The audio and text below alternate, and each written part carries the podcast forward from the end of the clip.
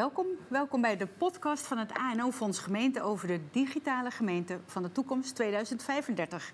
Mijn naam is Elisabeth van der Hogen en in deze serie praat ik zowel met leden van een denktank, die speciaal is samengesteld door het ANO-fonds Gemeente rondom dat thema van de digitale gemeente. Ik praat ook met andere experts in andere afleveringen. En het is een serie die gericht is op gemeentesecretarissen en de gemeentelijke top. Dit is alweer de zevende aflevering over cybersecurity, het managen van weerbaarheid en vertrouwen. En ik praat erover met Astrid Nienhuis, burgemeester van Heemstede. En actief bezig met cybersecurity samen met meerdere burgemeesters. Welkom. Dank.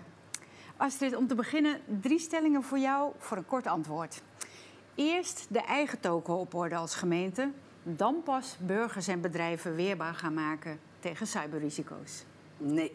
Uh, het is een uh, nationale opgave, een mondiale opgave eigenlijk. Daar moet iedereen op de, in hetzelfde tempo uh, mee kunnen, anders verlies je ook vertrouwen van inwoners. Dus het een doen en het ander niet laten. En er ligt een taak voor de gemeente. Zeker. Om anderen weerbaar te maken. Oké. In 2035 zijn er geen hacks meer. Nou ja, voor de criminelen kan ik niet, uh, niet spreken. Uh, zodra, zolang er nog een verdienmodel in zit, uh, zit, zal er zeker nog een hack zijn. Maar naarmate we beter zijn om cybersecurity op orde te brengen, zal het verdienmodel afnemen. Het verdienmodel neemt af en daarmee wordt het minder interessant. Ja. Cybersecurity is vooral een kwestie van techniek. Nee, techniek helpt.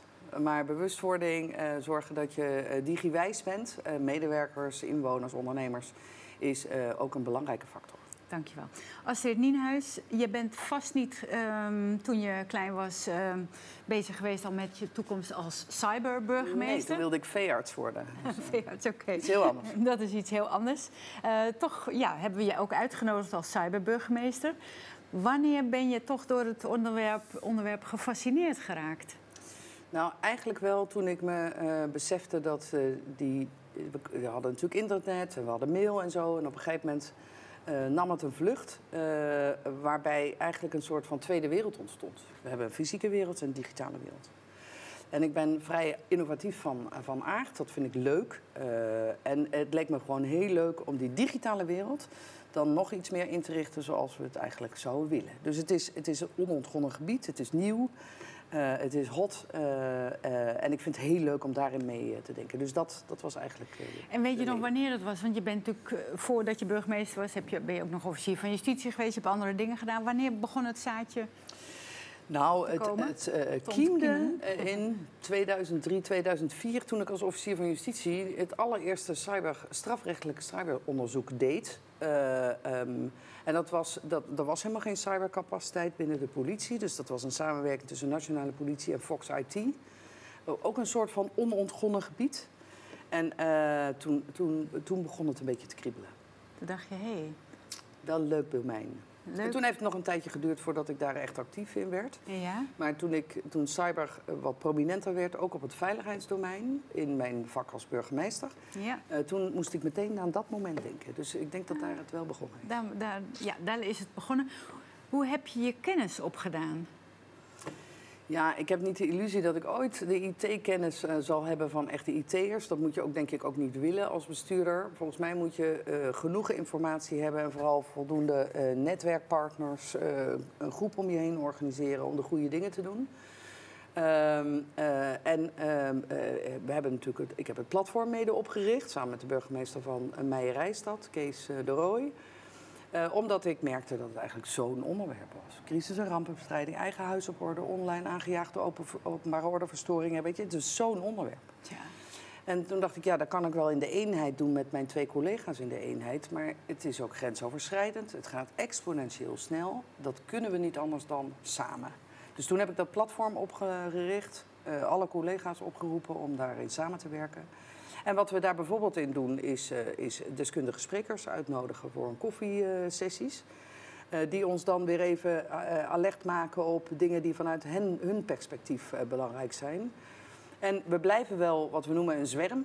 Lekker ongrijpbaar. Als, we, als platform van cyberburgemeesters. Precies. Ja. we agenderen daar waar het moet. En af en toe doen we een statement of zetten we iets in de krant of geven we een interview. Om, om die bewustwording van dat grote domein waar echt iets op moet gebeuren, om die te vergroten.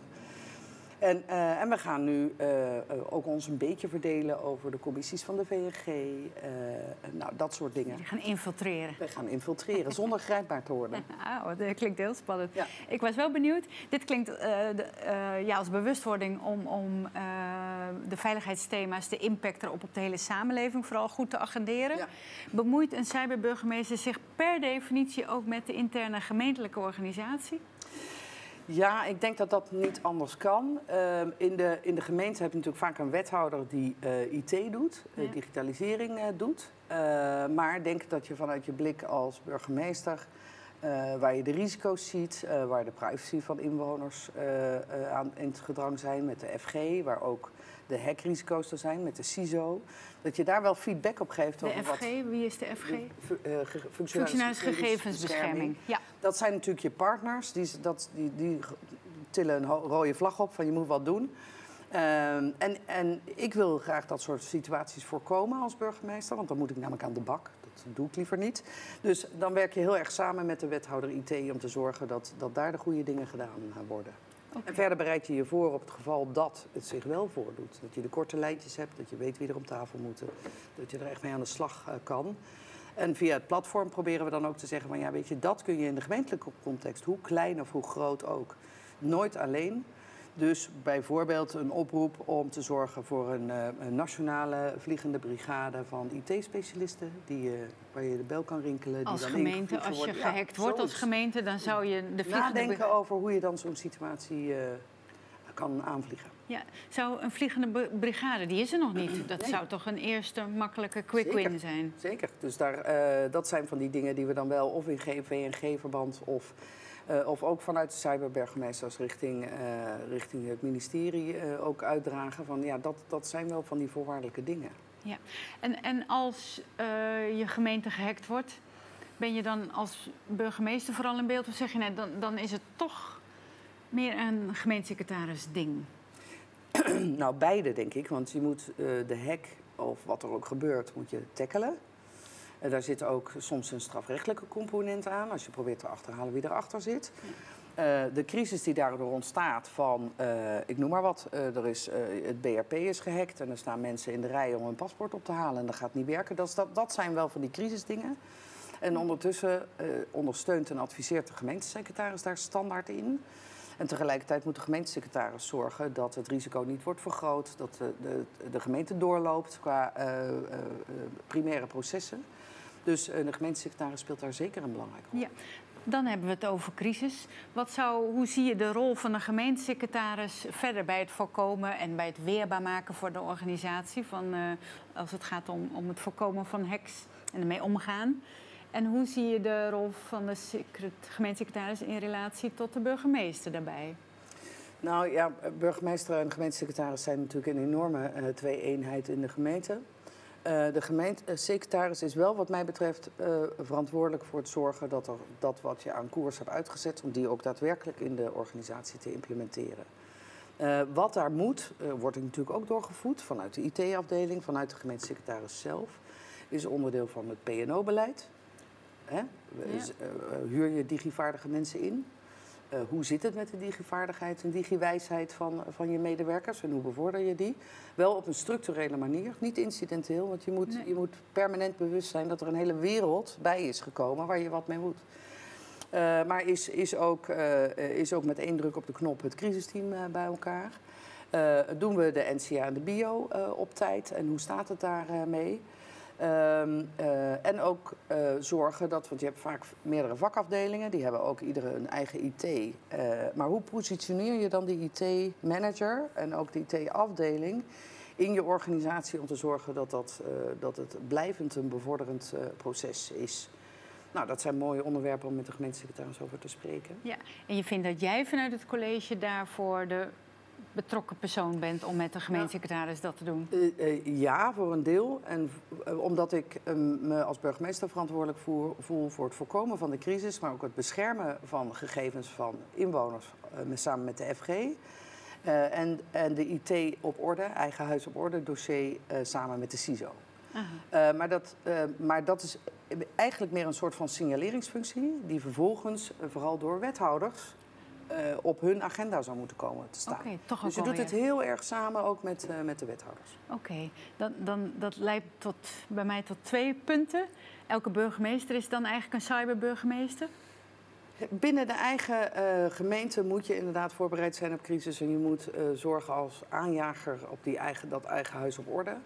Eh, wat de cyberburgemeesters zijn in het platform, zijn vaak hebben eh, de ambassadeursfunctie of de voortrekkersfunctie in de politieeenheid voor de driehoek.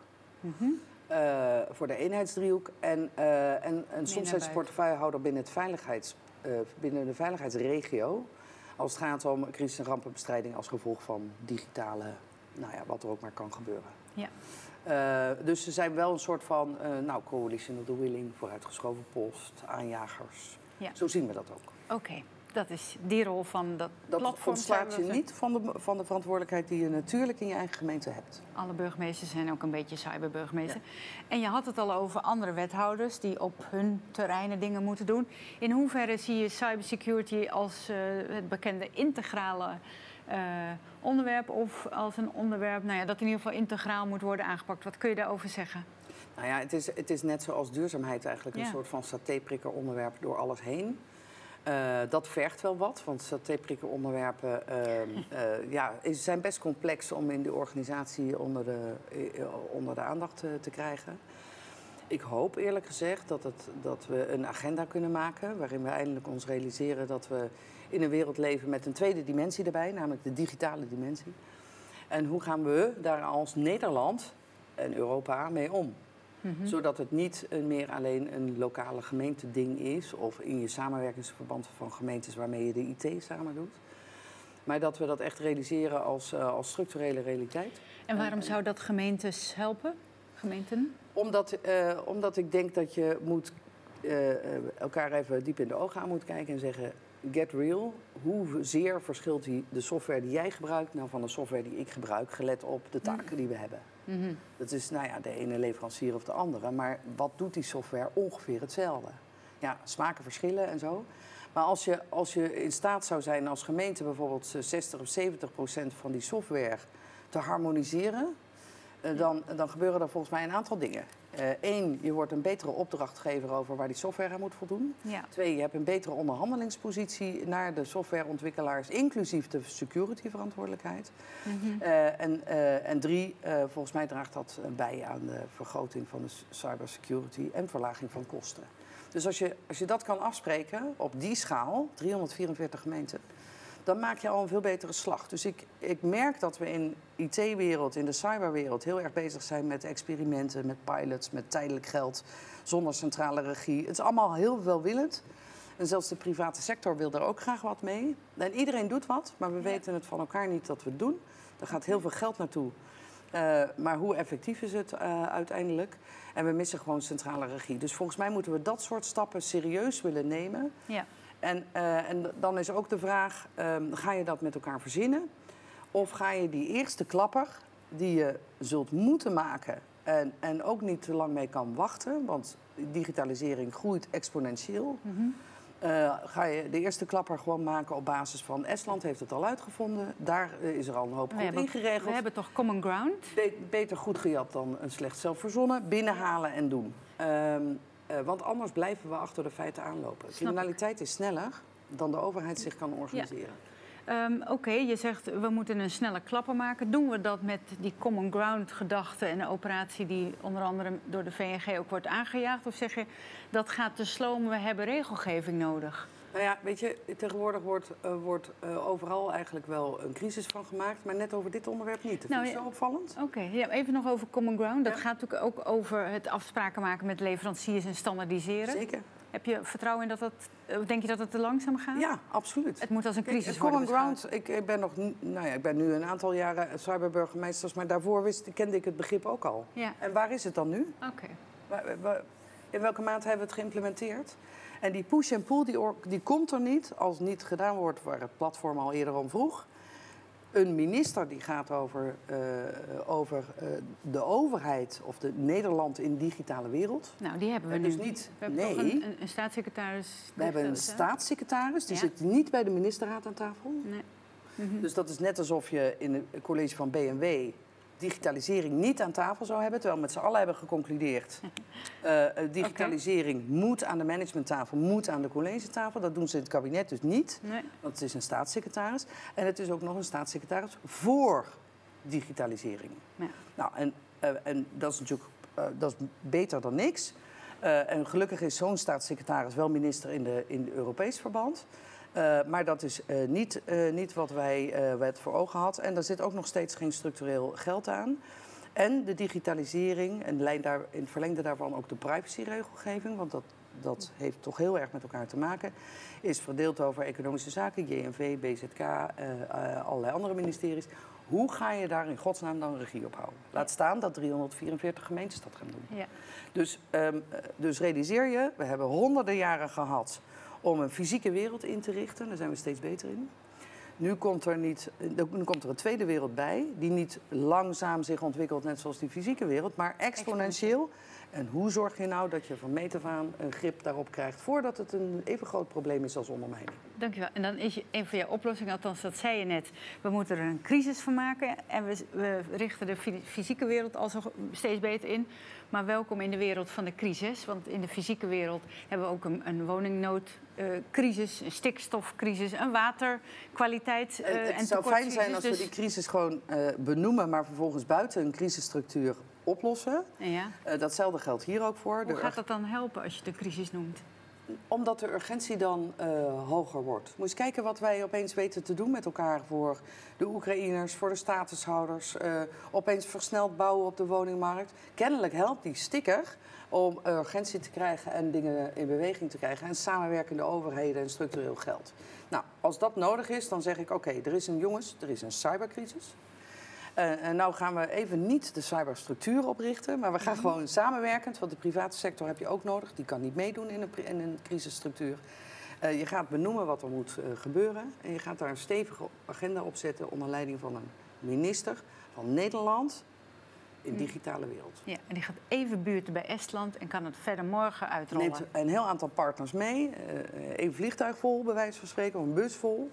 Je haalt daarop wat ze daar goed doen. Je neemt het hiermee terug en zegt gewoon, gaan we doen. Gaan we gaan doen. Want, want als je het laat lopen, dan is de maatschappelijke kost daarna veel groter dan die eenmalige investering. Oké, dankjewel uh, Astrid. Jij uh, ziet uh, landelijke regie, regelgeving en landelijke, nou niet structuur, maar crisisaanpak voor je. Toch tot slot even terug naar die gemeenten. Ja. Die moeten misschien toch ook vandaag al wat doen. Dan wel morgen. Zeker.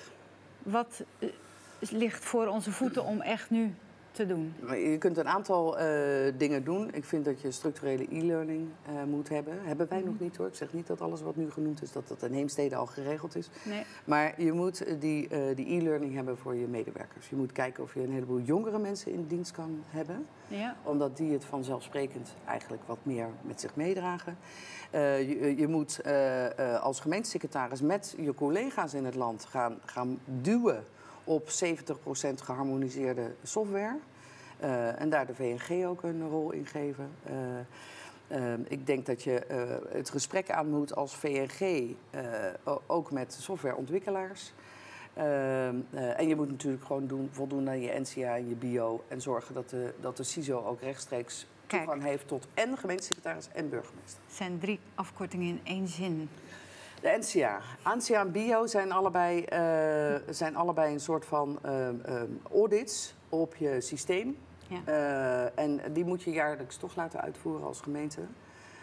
maar vul hem dan niet in en stuur hem op. Maar vul hem in en kijk wat er te doen staat. Maak daar een plan van aanpak op. En daar is de gemeentesecretaris wel een hele belangrijke factor. Die is een belangrijke factor en die kan zijn medewerkers daar ook in meenemen natuurlijk. Ja, kan ook. Oké, maar morgen aan de slag allemaal. Opdat wij in 2035 geen heks meer hebben en als we ze hebben? Als we er hebben, dan zijn we uh, goed voorbereid. Uh, maar is het, uh, is het al lang chefzaggen. Dat klinkt goed en uh, daadkrachtig. Astrid Nienhuis, heel hartelijk dank. Um, Astrid Nienhuis, je bent burgemeester van Heemstede en vooral ook cyberburgemeester. Je was voorzitter van dat platform, nu nog uh, zeer actief lid daarvan, volgens mij. Ja. Veel dank. Uh, mijn naam is Elisabeth van der Hogen. Fijn dat je luisterde naar deze podcast. Ik sprak met Astrid Nienhuis, burgemeester van Heemstede, dus over cybersecurity het managen van weerbaarheid en vertrouwen. Dit was de zevende aflevering over de digitale gemeente van de toekomst. Een serie van het ANO-fonds Gemeente.